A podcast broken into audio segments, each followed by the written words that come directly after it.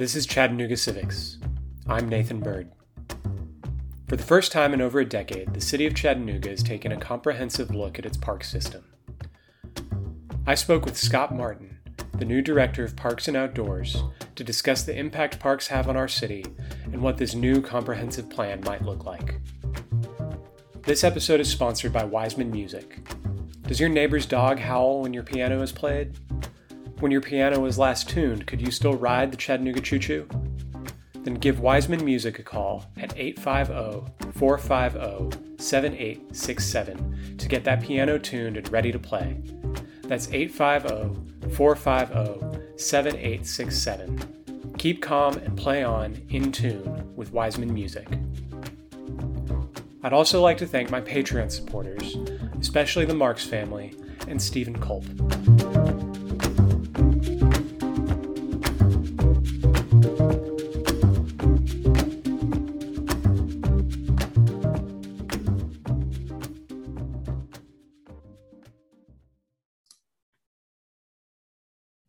There we go.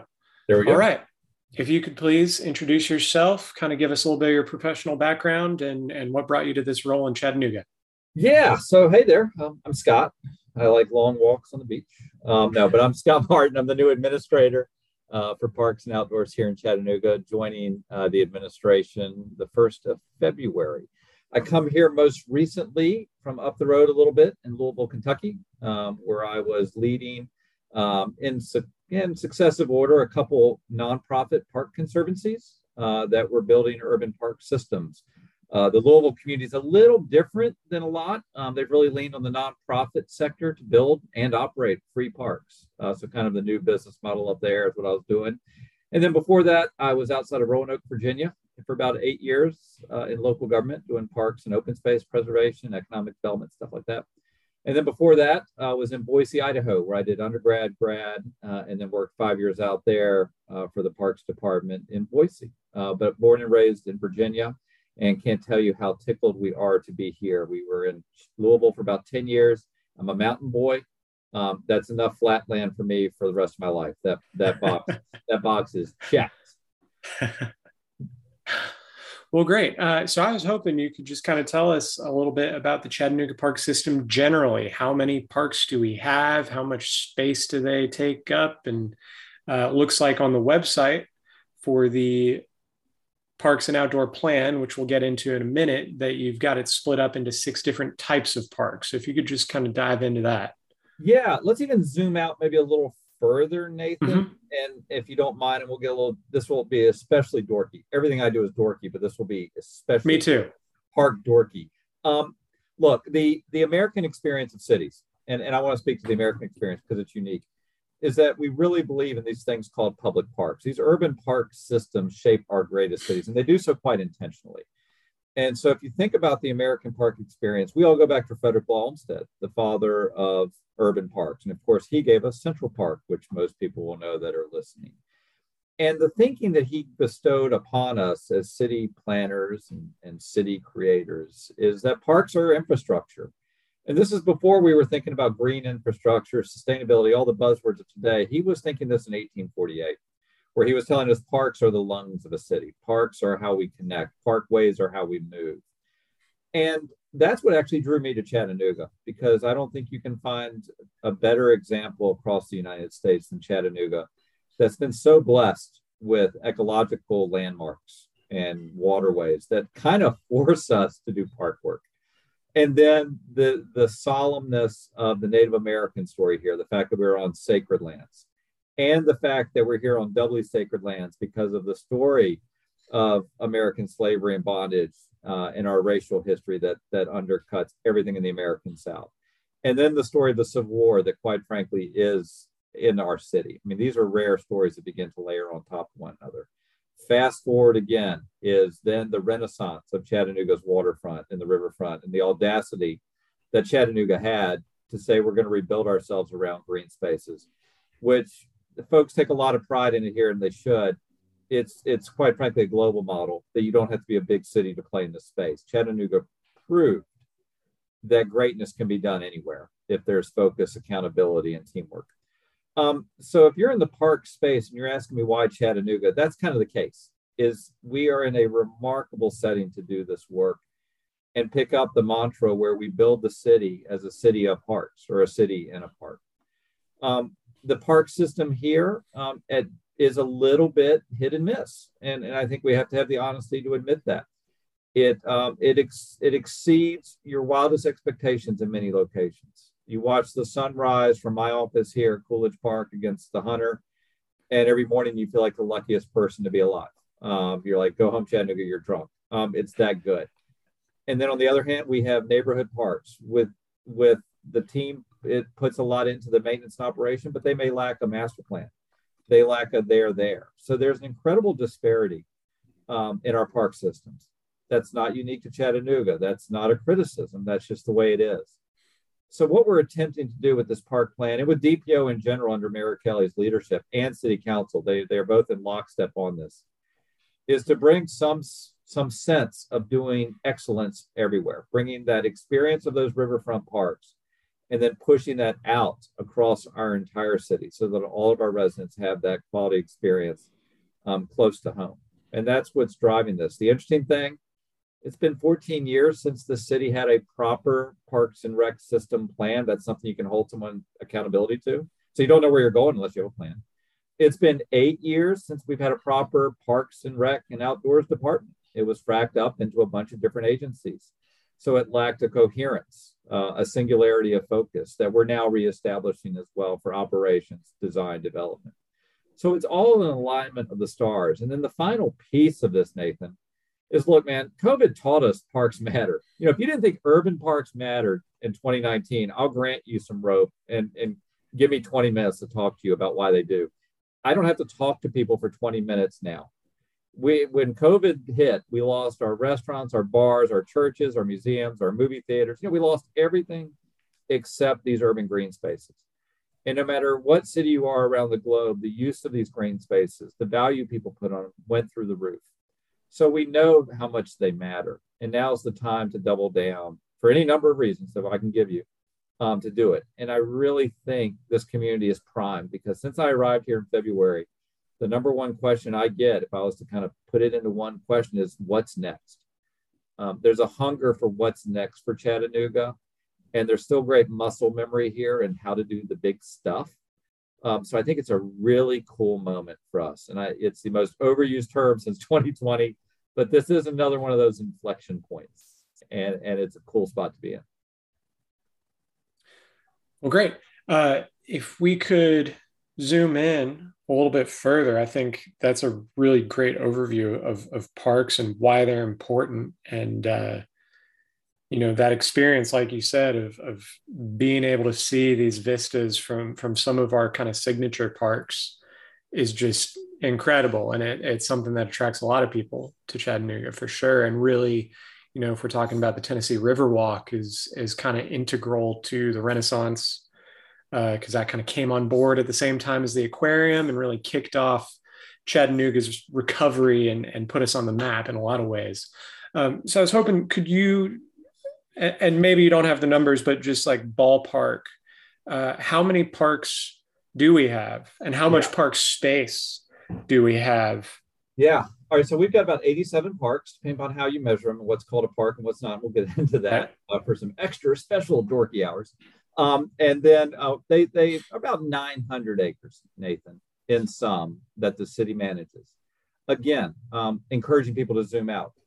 Mm-hmm. It, you got to think about the city as a system, and the city's not going to do it all. So while we have a city park system, and I'll talk the way we function, nested within the city as well are the conservancies, what the Tennessee River Gorge Land Trust does, what Lookout Gorge Trust does, um, what the National Park Service does, what Hamilton County, the TVA, so when we start, you, and people will get tired of this, but when we start drilling into green spaces, we're going to think that systemic approach, um, and then ask what's the role of the city in this system, what's the role of the National Park Service, and we each find our sweet spots, mm-hmm. and and we think by doing so you can do something really really good.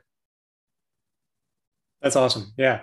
Um, so the the park system, it looks like just in preparation for the the plan, the parks and outdoor plan that we're we're going to talk about, you've split it up into six different types of parks. Yeah.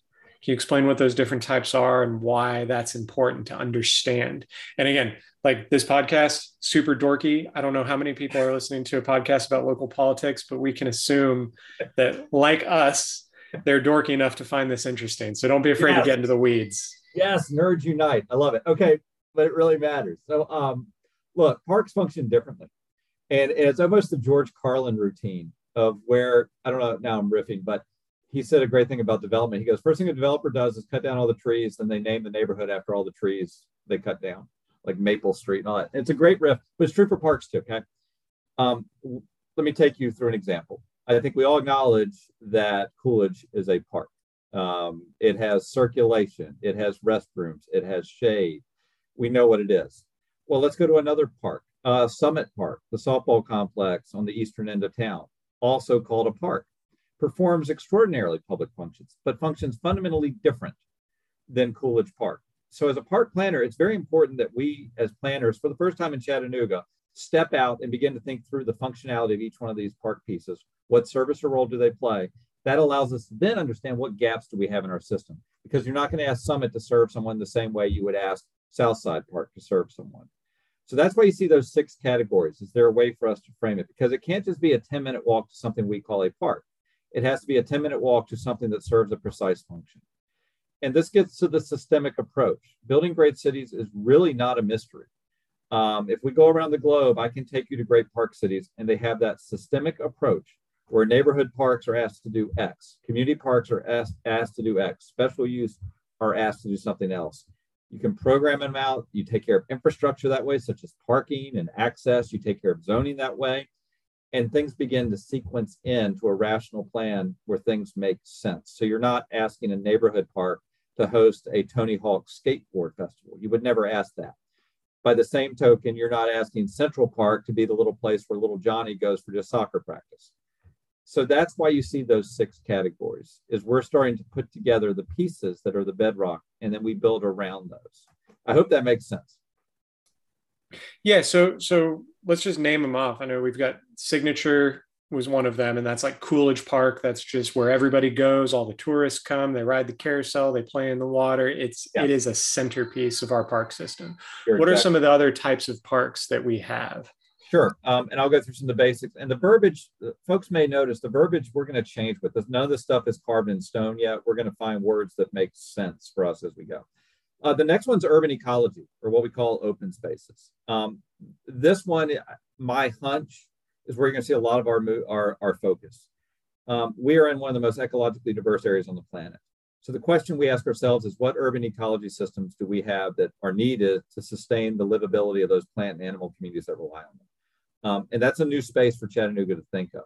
Um, so you'll see us do a lot of thinking about those. That typically people think, oh, well, that means uh, you know Chattanooga Creek, and it does, uh, and waterfronts. But it but it also can mean fields that that are maintained as meadows. It, it's about intentionality uh, into the mosaic of the southern Appalachian landscape. Um, the next one, and, and, I'm going backwards now. Uh, apologize for the little just breaking up in my head. Neighborhood parks; those are the foundational pieces of our system that when we talk about that 10 minute walk, that's really what we're talking about, y'all. Now, the question for Chattanooga the national standard for neighborhood parks about three to five acres. The standard here in Chattanooga is much less. So we want to talk about minimum size for those park sites where you can get away from traffic, get away from noise, and walk around. Riverview Park, to me, if folks are familiar with that, is the perfect example of a neighborhood park in Chattanooga. It's here in North Chattanooga. Uh, rational circulation plan, clean restrooms, playgrounds. Uh, it captures it. The next step up from there is a community park. So that may be a North Hixson Park, as it would be. Southside Park probably fits that as well. Uh, Tyner uh, Park can fit that as well. A little bit more sports oriented, Nathan. Um, the ability to, after work, absorb uh, four, six teams playing something simultaneously. So it gives you a little bit more muscular room uh, that you have to grow and, and, be there. You mentioned the signature parks. Another one we're playing around is special use parks, and that could be your summit. Um, that could be your skate park at the First Horizon Pavilion. Uh, they they uh, Walden Ridge Park that's about to open, the mountain bike park. That would be a special use park. So that's kind of how you see those big chunks playing together. And then finally is the regional park. That would be your Greenway Farms. that would be your South Enterprise Park, where you get these bigger sites that that can really do all of those services. But then you could add in 20 miles of mountain bike trails. You could add in, I'm making up stuff now, an amphitheater, a fairground. Um, so they do something a little bit different. And, and that's helping us begin to think our way through what the system looks like. And then when you plot those out on Chattanooga, then you start understanding the service ranges of each. You understand the gaps of each. You start seeing how your people move around in your spaces to understand where you need to move and where you grow. And then, Nathan, what we're really charged to do with this work is project ahead. So let's pretend Chattanooga has 300,000 people, prepare for success. Where do we need to go get land now in advance of that development to handle density later? Um, and, and look, hey, we are, I'm a massively pro urban person. I believe in the positivity of cities. Um, I believe in the positivity of a, a dense and balanced Chattanooga. And I believe it could be one of the most livable cities in the nation because it already is. However, to be that in 50 years, there are steps we need to take now to set those folks up for success later. So we're going to lean into that space as well. So how would something like the the Riverwalk or the South Chickamauga Greenway fit into that system? Is is that a separate type of park, or does it fit into one of those categories? And, and talk about, I guess, how that interconnectivity yeah kind of affects the success of our, our park system. Yeah, we pull greenway. I'm glad you brought that up because I was thinking parky. We pull greenways and blueways out as their own categories. So you'll see us do the lines that connect the community together, and linear paths are are everything. Um, uh, I'm gonna stop apologizing for being a dork. Look, the American park experience is fascinating because it went through an evolution. If you follow it, where we did these boxes, and and and and the box was oriented in terms of I go to this box to do something park like, and then I go home. Well, if you notice in about then late 70s, uh, the linear park began a resurgence. Started in the American West, um, and then really blossomed across the whole country. Riverwalk here is an example. The Hudson Valley Walk is an example. The Boise River Greenbelt, where I was previously, is an example. The public started to tell us, I'm not so interested in the box. I still like ones where I do something, but boy, I like going from A to B. I, I like this movement. And whether I'm walking, biking, paddling, whatever it is. So that Greenway impetus uh, came back. And it's, I get to say came back because Olmsted was big on these. If you look at the Fens, uh, his network of the Ribbon of Jewels, his designs in Rochester and Buffalo and Boston and Louisville to that degree, we're back to that, that piece of the green spaces connect us again. So you see greenways there. And then blueways, of course, is the paddling trail component. Um, and eh, hey, with all of our water, we'd be nuts not to think about blueways uh, as part of our lifestyle as well. So we see it all as one one piece. The final piece is this. Um, this isn't something that can exist in a vacuum where the city goes and does this. It has to be a, a partnership with private developers because they control private land. So it has to be an engaged conversation where we're engaged with the developers, the builders, the planners. And you don't just say, what do I need now to get through this development? What we're going to ask is what type of green infrastructure is going to help a home sale on its third or fourth sale from when it's built. We're thinking out that 20, 30, 40 year piece of when these parks are surrounded by development and, and how do we set ourselves up so that those houses are even more desirable, so that those real estate communities hold their value, that they're safer, that people are more healthy. Um, that's how we approach the system thinking as well. I'm really glad you brought that up because one of my next questions is is kind of going over the tangible ways that parks can improve lives. I'm talking about health outcomes. You mentioned property values, things along those nature where we can actually put a number of some type on it and say this park has created value in this particular way. Yeah. So if you, if you have any examples of that either here locally or or elsewhere, notable examples of how parks can change those outcomes. And then also, with that in mind, how this park system fits into the mayor's new One Chattanooga strategic vision and how we can use parks to kind of meet some of those policy goals. Yeah, yeah. Um, and there's tons of data out there now about why parks matter. Uh, the Federal Reserve just had a study that came out a couple years ago. I believe they have quantified beauty because, good gosh, economists can quantify anything. Um, but the more picturesque a city is, I believe there's a 6% increase factor in the number of college graduates will locate in that city. Um, and that's the Chattanooga story. And not to bemoan our dear friends, and God bless them, I guess, and pick your ugly city. I won't name any because then I get offensive. But let's just pretend they're flat, boring areas of this country. there's a reason why they have to pay people to move there, and their big move has been paying people to relocate, and we don't. so there's there's advantages to pretty, and I don't think we should run away from pretty and beautiful. I think those are perfectly good values. We know that if you live within a quarter mile of a park that has a good circulation plan, there's something like a 15% chance, uh, lower chance that you have diabetes. We know that city residents walk more than suburban and rural residents. They tend to be more fit because they're walking to these green spaces and using them. If you look around the globe, and I think it's important to go global, pull up the Money magazine or the Fortune magazine or whatever magazine has the best, you know, the most livable cities across the nation. You know, the Adelaides, the Viennas, the Stockholms. Um, surprisingly, there are very few American cities ever listed in that. Uh, Vancouver, Washington. And look how important parks are in the metrics for each one of those. Um, it's no surprise. Uh, when Senator Bob Corker really got this movement started on the riverfront here, I was a student of what you were doing from far, far away. We noticed that that Boulder was held up as a model, the Boulder of the East. Um, and let me tell you right now, Boulder is a very special city, but it's identical to a lot of Western cities. It has a major university. It's on the Front Range. Boulder went one direction. Laramie, Wyoming went another. Um, I would argue it's because they invested in green infrastructure, trails, and conservation. Um, so there's a narrative behind this here um, that I think holds true. And look, hey, my personal story when I lived out in Boise, um, and I said I, am from the South, um, I spent five, six years of my life getting ripped on by people out in the West who would make fun of me for being from the South, where they said no one exercises. You guys, all you do is you sit around and eat fried chicken, you drink bourbon, you watch NASCAR. And I said, okay, a, all those are true, and I'm offended. Um, and they said, but you're not fit. I said, and I bought it. You know, Nathan, I did. I said, yeah, everyone in the West is so much healthier. That was a crap argument the West built these linear park systems. They built it into their lifestyle so that whether you're eight months old, eight years old to 80 years old, there was a park for you. In the American South and the Midwest, we built a lot of youth sports parks. We built parks that if you're a kid playing in your sports league, you go. But suddenly, when you age out of those sports, we didn't build park systems that serve you. And then, surprise, surprise, when the Tennessee Riverwalk opened, I'm sure there were people locally saying, Who's ever going to use that thing? Chattanooga proved that if you build these things, everyone will use them.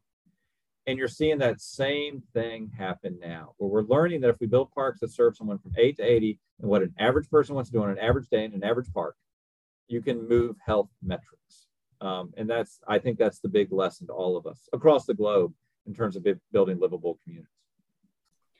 Yeah, it's funny. I, maybe not my perfect day, but one of the best days I think I could imagine is taking the greenway to go eat fried chicken and drink a bourbon and then taking the park greenway back home.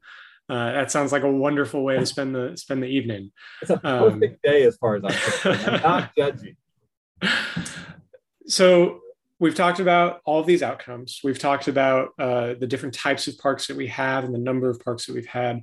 So let's zoom in on this new plan that you guys are, are just now kicking off and yep tell us about the Parks and Outdoor Plan, what your goals are, what the timeline is, and how people can get involved. Yeah. All right. So first big move. Um, and and and kudos to Mayor Berke who preceded this administration for getting this effort moving. Um, uh, kudos um, to council for keeping it going in the middle of COVID, and for Mayor Kelly for funding it because this city elected to begin a, a massive lift in the face of a lot of change and, and a lot of things that were scary. But that is to begin a, a what we call the POP, the Parks and Outdoors Plan. Um, this is the city's effort to do what I like to call fun planning. This is where we get to ask what if. This whole exercise is a provocation. What if we were the most livable city in the world? What if I could get to the parks more easily? That's what all this is keyed in on. Um, so this is good aspirational planning.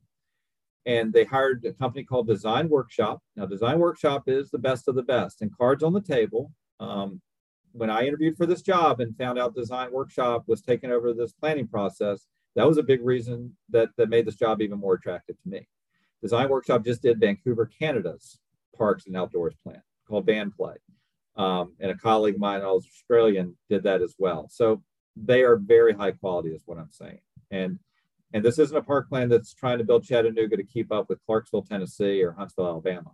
This is building a park plan to say we're going to be Fort Collins, we're going to be Boise, we're going to be Boulder. This is where we want to be. So this is now what's interesting about it. This is a nine-month planning process. So we have spent the last three months in a laboratory doing more data analysis and crunching more numbers than you ever want to see. We have analyzed every vacant piece of land the city owns for its potential as a park site. We've evaluated our recreation use numbers today and in the future. So we have got a lot of data. The next three months, beginning uh, when we're taping this later this evening, but through the next three months, is the public input session where we're going to put that data in front of folks and say, hey, y'all, what makes sense? What doesn't make sense? Why do you use a park? Why do you not use a park? What's broke? What should be fixed? What's your idea to bring that authentic voice in? Uh, because you can't do these plans in a vacuum and you don't bring a, a boilerplate plan in. You bring the best knowledge, authentically inform it, which the citizens will do. And then our aim, and I am knocking on wood, because I'm telling to do this plan in nine months is quasi insane. Took Vancouver four years, but hammer down because now's the time and we act with a sense of urgency is to bring city council the plan forward and the mayor uh, this fall. And for the first time, bring them, and this is what's the great thing about park plans a rational, predictable, understandable plan on how we make major achievements and advancements in the park plan. So you take away the one district versus another district, or this group wants this, or this group wants this. We bring a, a degree of predictability um, with funding strategies that the policymakers can choose from on how to advance the park system forward. And that's the ultimate goal is, is actually to find that one Chattanooga unified vision of what can be, uh, bring some pathways forward for our elected officials and the policymakers to decide what they want to do, and then follow into it. Because if you do it right, Nathan, um, shovels follow very quickly behind these plans when they're done well. And it can't be a plan that sits on a shelf and collects dust. This is an action plan keyed with urgency. And I'll share from my Boise experience because the rate of growth we had out there is similar to what I feel now in Chattanooga. When I was in Boise, it went from 125,000 people to 225,000 people in eight years. Um, the pace of change, if you don't lean into it and think about green spaces with intentionality, you'll miss opportunities and you're not going to get them back. Um, and you're and if you if you're doing it on hopes and prayers, and I feel like someone will give me a park, that's not going to get you there. So we have to bring that that professionalism and that degree of thought to city council. And they've asked us to do it. They are leaning into us um, to bring them uh, data, uh, to bring them pathways forward that will turn into real livability, that turn into real trails, and real parks, and real things that continue to ensure that the Chattanooga that's pitched as the great outdoor city across the nation delivers on its marketing in a, in a real, real way. Um, and that's a high bar because we've got a great reputation. Um, and so having a city that matches its marketing um, is, is not for the faint of heart. But if you can achieve it, holy crap, hold, you know, hold my beer moment of we've done something extraordinary on the US landscape. So it sounds like you're asking for just carte blanche, sky's the limit input on what do citizens want to see. It, it doesn't sound like you're putting any holds on anything. Just throw it out there. Yeah, uh, always always start with that. You know, because we I'm interrupting you, Nathan, but look, everyone in the parks world missed pickleball 10 years ago. No one saw pickleball coming. Well, guess what everyone wants now is pickleball. So you you got to listen to your customer. We're in the hospitality business, we're in the customer business. By the same token, we also, as parks pros, know what work. You know, Central Park was designed in 1848, and the Great Lawn and Sheep Meadow, as they were designed then, function the same today. So it's the blending of the immediate with long-term knowledge that can mm-hmm. produce something really cool. But we need the citizens to do blue sky thinking. Um, this is the time for blue sky thinking, and this is a city that does that extraordinarily well. There's going to be plenty of time for us to focus in, but on the Scan Focus Act, uh, this is the scan phase to bring us the ideas and inspiration. So, is there a timeline for this plan, not for the writing of it, which we've talked about? You said about nine months of, of planning and, and processing before it goes before city council. But once the plan is written and presumably adopted, yeah. is there some sort of time span of this is what we want to accomplish in the next five years, 10 years, 20 years? How far out does this extend? That is a great question. I'll tell you this uh, the plan will be designed to serve Chattanooga for 25 ish years. Um, now, it's not carved in stone. This isn't, right. You know, these aren't tablets, it's adjustable. The policymakers then will determine the speed, the approach, and the tactics that they want to take to address these goals and that's the old politics administration dichotomy. Our, our job as staff is to bring the, the best knowledge we have to the decision makers and then and then help them weigh the decisions that they want to carry forward because that's the role of elected officials um, as representing the community. So that's almost a step two, um, and and I think it would be it'd be it, it you got to be careful because you always want to be absolutely transparent with these plans of where um, the plan ends and where the policy making begins. So that's why I'm being very particular about how I frame this. Um, but that'll be a very deductive and thoughtful and probably, quite frankly, lengthy discussion uh, through the mayor and through his work with council about where they want to go. Um, but mm-hmm. the plan will present the roadmap. And then if that roadmap, if council wants to accomplish it in five years, that looks one thing. If council wants to accomplish it in 20, that looks different. Um, that's up for them to decide. Got it. So I, I want to transition. Uh, I'm thinking kind of off the cuff here, so so bear with me. But some some kind of tough questions, I guess. Um, how we've talked a lot about kind of the positive outcomes of parks. We've talked about how it's kind of been key to Chattanooga's, Chattanooga's success so far, bringing a lot of college educated people to town, uh, retaining a lot of college educated people in town, raising property values. Um, what do you say to communities that have historically been underserved? Yeah. Uh, how can they get involved, make sure their voice is heard, and how do we make sure this doesn't become a kind of catalyst for for displacement?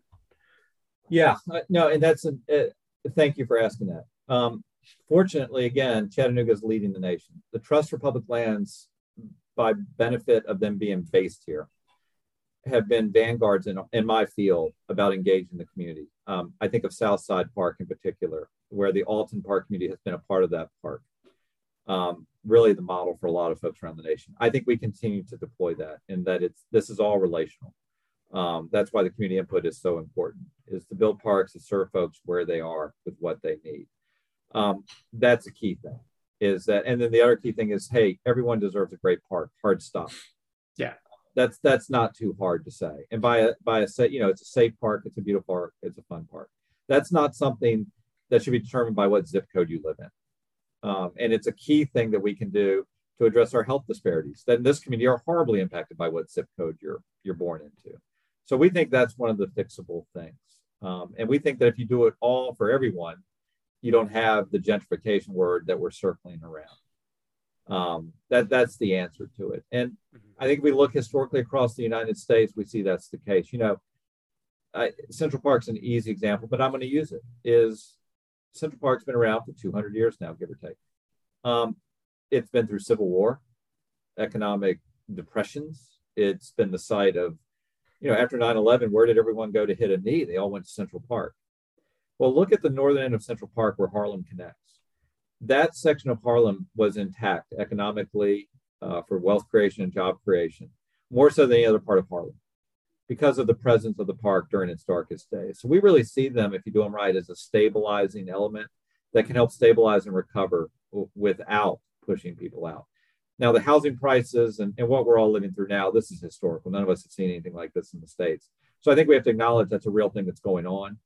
Um, but I don't think that should stop us from trying to make every single neighborhood better. Yeah, that's great. I, I love that outlook. Um, just still kind of thinking off the cuff a little bit. We talked about how you guys have analyzed every piece of vacant property for use as a park. Uh, another thing that is going along simultaneously is the mayor is kind of bringing back the Chattanooga Land Bank, yeah, which is also looking at these vacant pieces of property and and more with an eye towards affordable housing, yeah. but certainly with an eye towards parks as well. Um, how are you guys coordinating, making sure that uh, these goals of a park space for everybody are being balanced against affordable housing? And yeah. how to make sure that we're properly using these resources? Yeah a great question. Um, the the that is that discussion is to come. So my task is to make sure that the park's ecology accessibility um, values are, are brought to the table so i'm kind of focused in my narrow lane right now but i think to your point i think that's what i should be doing um, we should be the voice for that we have other great team members working on the housing piece, the transportation, the library, all the other pieces. They should bring that to the table as well. And then because of the competence of the team, uh, you work the stuff out. Um, but the charge I've been given is to bring the lens of the public park space, green space, ecology, um, and say, okay, what do we have in terms of underperforming assets across the city, and where can they best be deployed? There are going to be some common sense ones that are wetlands, that are floodways that we go, yeah, that's yeah. that should be. I mean, there are going to be a lot of easy wins. I don't think you're going to find as much conflict or competing uses for the other lands as we may think. Mm-hmm. Um, that's my early preview as well. Um, and then really the policy, and this is where the public is going to be really interested to hear their feedback. This city has a lot of pocket parks or smaller, like quarter acre lot parks. Um, one of our discussion items is going to be is that an appropriate service level, or should we look at fewer but larger sites that still serve the 10 minute walk? Um, I think that's a really interesting discussion that's prime for this community as well. So I've got one last kind of weedsy, dorky question. Um, how is this planning process interacting with zoning? Uh, and this is something, you know, I read a lot of kind of new urbanism kind of stuff, going back as far as, as Jane Jacobs talks about how a park that is just kind of surrounded by a beltway ends up being empty. Uh, it's not connected to the rest of the the urban fabric you know? So coolidge is a great example of a park that does this well because yeah. you've got this beautiful park space but then just at the top of the hill you've got restaurants you've got shops you've got places to eat you've got places to just you know enjoy commerce. And then you can also go enjoy the park and, and these things reinforce one another. Uh, yeah. and there's housing too right there. Uh, you know similar miller plaza there's there's a lot going on right there. So it can draw from the energy of the city around it. And then I think of another park. Uh, you know, I I live by the South Chattanooga Rec Center. There's also the uh, I don't know if I'm pronouncing this right, but the Montague Statue Park. Yeah. Um, both those parks to me seem kind of divorced from their surroundings. Yeah. There's nothing around it. You never really see too many people there because it, it doesn't reinforce that fabric. So, so what mechanisms are in place during this planning process, or or how are you thinking about coordinating this with our our land use policies? Oh, now you're in my wheelhouse. Okay, so yeah, I can go on for years about this. Um, the lesson is that the park has an impact, but the park's edge is every bit as much of the park as the park itself. So what what happens around it, to your point, requires a centrality of focus, a centrality of effort, and you'll see us do that. Um, so the first model we take um, is from Melbourne, Australia, and and we're and we're ripping from them, where they immediately said major roads are public land and public assets, and transportation corridors are what you should look at as it relates to density and projecting where density is going to go. So when we do park design and park applications, we're going to look at the transportation corridors and look at walkability along those and the framing of how we respond to those sites will be articulated in that respect as well. Um, I think the the then the impetus comes to us, Nathan, to the individual site design. And um, let, going to give you an example. The speed by which you encounter a park amenity matters. And I and and to give you an example, like if you do a a you would not do a very artfully, uh, richly contextualized botanical planting where uh, where the encounter is at a vehicle at 45 or 50 miles an hour. You do those plantings where someone is walking. That's the same way with Montague as your example or other facilities. We want to think through the speed by which we're encountering people on those edges and then design the park into that speed so that it actually integrates seamlessly into the community. Jane Jacobs nailed it um, in many respects. Um, and and and to go ahead and grab the third rail, sometimes Robert Moses kind of got it right too. Um, I know that's just to be totally controversial, but um, but it's about the speed of context and the relationship of the community. Now, I I'm the new guy, so I'm trying still to understand Chattanooga, and and I know just enough to be dangerous. But in my mind, our city lays out as a vertical city and a horizontal city, and I can almost divide the city into that relationship. And I want to think about. I'm asking our team to think about the park design in both of those contexts. So a Miller Park um, I think a Miller Park's a neighborhood park in many respects, especially if downtown living comes back. So how it's programmed will look a lot different than a Coolidge Park, even though you may say they seem similar. Um, so what I'm saying is they do all talk together. Dan Reuter, the new part planning director, with his experience from the high or the Beltline in Atlanta, uh, the quarry in Atlanta, he brings the same outlook we do. Uh, yeah, we're new urbanists as well. I'll own that. Um, I'd love everyone to be able to walk to a park, but I acknowledge they won't as well. So building in appropriate parking lots, especially now I'm totally riffing, If there's a blue way access for paddling, you damn well better double your parking lot because people are going to bring a boat by car. They're not going to tow it behind them on a bike. So you, you apply some pragmatic realism to this as well, but artfully thinking always about how the park blends into its setting and then plan for success. And I really believe Chattanooga's success is going to be extraordinary. So build a park that can evolve with the community that it's surrounded by. So it's funny you mentioned that. I, I have to mention this because it is just so funny. Uh, you said no one's going to bring their boat behind their bike. Mm-hmm. Uh, Luke Swab, the host of People of Chattanooga, which is a great podcast for everybody listening. I, I highly recommend it. Um, he has a trailer specifically built for his kayak that he brings his bike and then he straps his bike onto the kayak and paddles with it and, and just goes all over with his bike and his kayak. And it's really cool to listen to him talk about it. It's really funny. Um, so there is at least one person, one person. one person who will do that. But yes, that makes sense people are going to bring their boats usually by car and they need to have that access to get into the river. That makes perfect sense. So we've had all these dorky conversations getting really into the weeds. I want to zoom back out and talk about how people can get involved with yeah. the parks and outdoor plan. Uh, you mentioned already unfortunately by the time this podcast airs this meeting will be over but there's a meeting tonight where you're kind of kicking off this whole public input process. Going beyond that what opportunities do people have to give their input yeah. So um, the key thing, go to the website, and the website has the longest name ever, but it makes total sense. Chattanooga Parks and Outdoors Plan.com. So it's Chattanooga Parks and Outdoors Plan.com. Um, I'm sure the only people still listening are nerds, but you can totally nerd out on this website. Uh, GIS layered maps until your eyes bleed, a survey, uh, you can request a meeting. We're very keen to go anywhere and talk to anybody. Um, we've all been through the public participation process enough in adults. The professional meeting attenders are going to show up.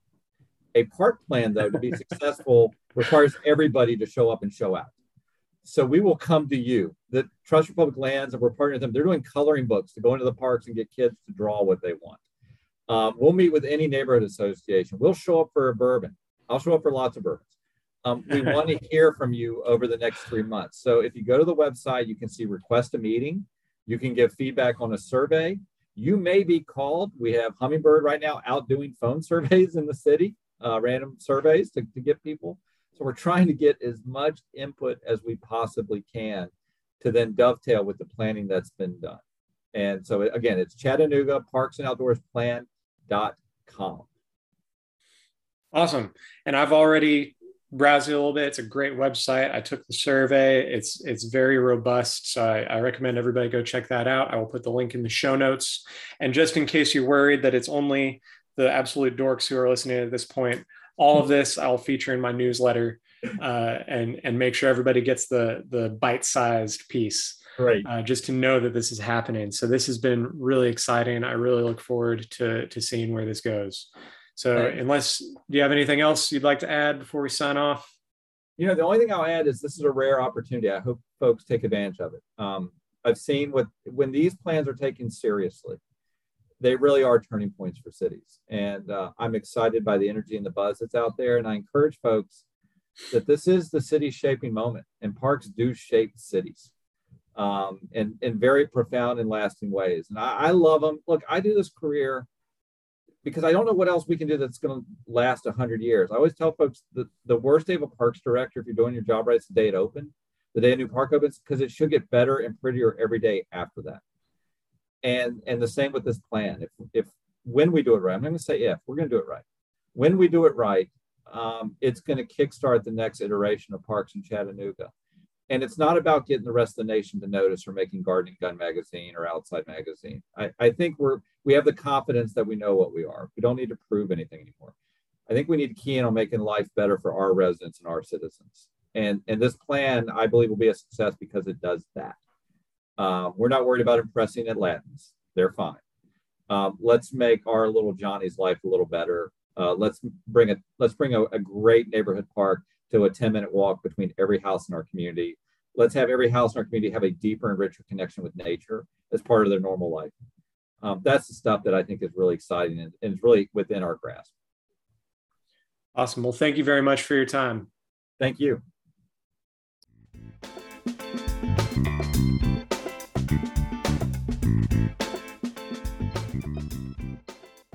I hope you've enjoyed this episode of Chattanooga Civics. Our music was written and recorded by Kevin MacLeod. If you have any questions or feedback, please send me an email at chattanoogacivics at gmail.com. You can follow me on Facebook, Twitter, and Instagram at ChatCivics, or visit the website chattanoogacivics.com. Thanks for listening.